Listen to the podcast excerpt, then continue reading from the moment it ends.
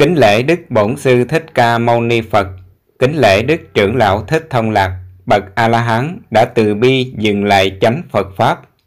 Thờ cúng đúng chánh Pháp. Câu hỏi của Liễu Giác.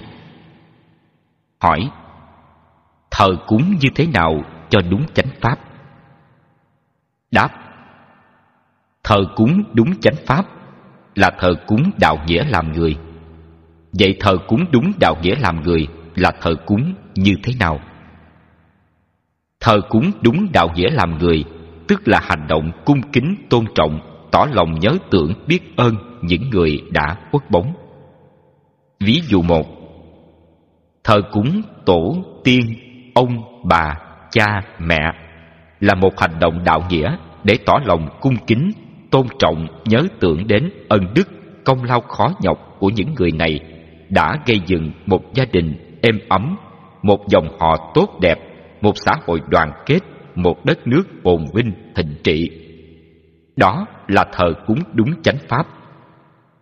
Còn nếu như thờ cúng tổ, tiên, ông, bà, cha, mẹ là để linh hồn của những người đã khuất bóng này về hưởng của dân cúng hay về để phù hộ cho con cháu mạnh khỏe bình an thì đó là thờ cúng không đúng chánh pháp. Đó là thờ cúng theo mê tín lạc hậu.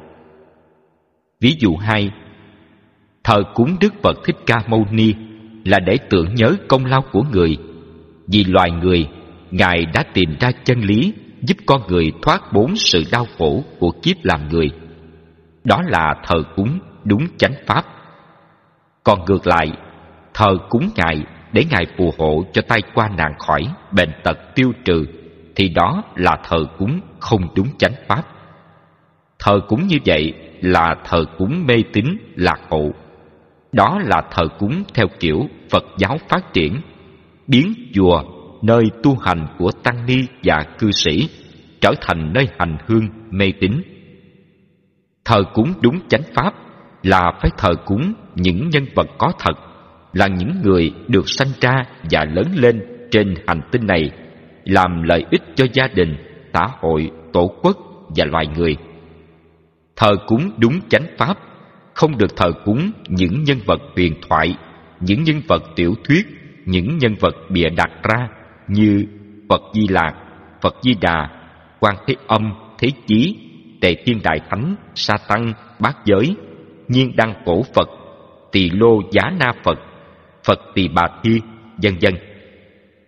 tất cả những nhân vật, phật và các vị bồ tát này là những nhân vật huyền thoại tiểu thuyết.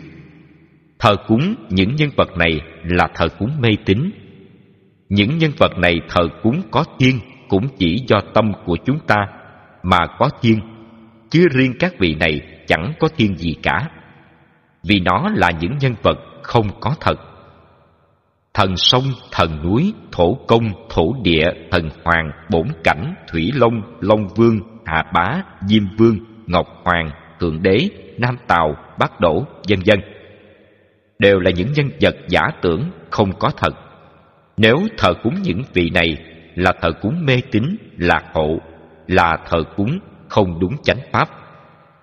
Sự thờ cúng mê tín là thờ cúng không đúng chánh pháp thờ cúng làm hao tài tốn của mà không có ích lợi gì cho mình, cho người, cho xã hội vân vân và không nói lên được ý nghĩa cao đẹp của lòng biết ơn sâu xa của chúng ta, phải không các con?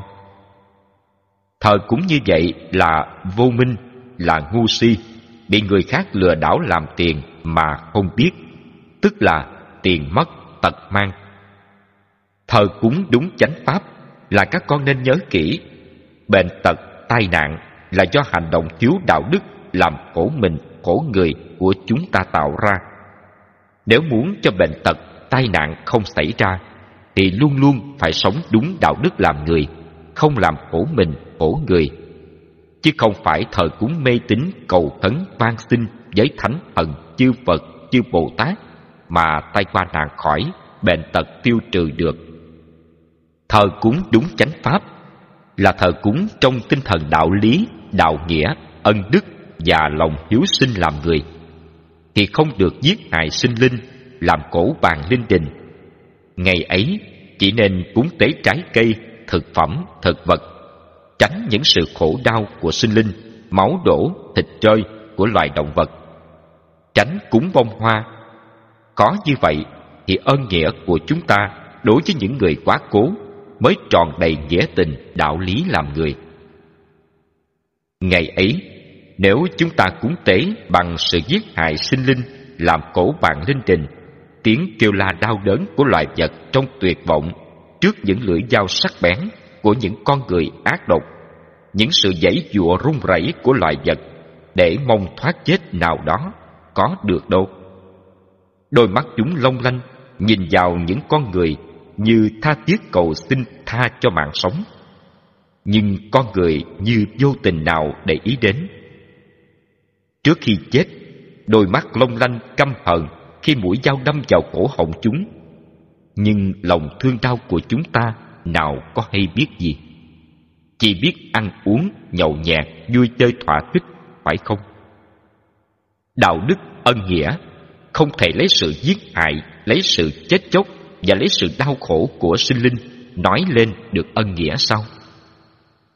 Đạo đức ân nghĩa thì phải lấy sự an vui, hạnh phúc của muôn loài dâng lên cúng tế, dẫn bậc tiên hiền thánh đức, tổ tiên, ông bà, cha mẹ của chúng ta, thì mới có ý nghĩa, tỏ hết lòng tri ân chân thành. Đó là sự thờ cúng đúng chánh pháp. Các con nên ghi nhớ và cố gắng nhẫn nhục, tùy thuận vui lòng thực hành cho đúng chánh pháp của phật, để mang đầy đủ ý nghĩa cao đẹp của người đệ tử phật, phải không? Đến đây, thầy xin dừng bút thâm và chúc các con vui mạnh tu tập, xả tâm tốt và sống một đời sống đạo đức làm người, không làm khổ mình, khổ người. Kính thưa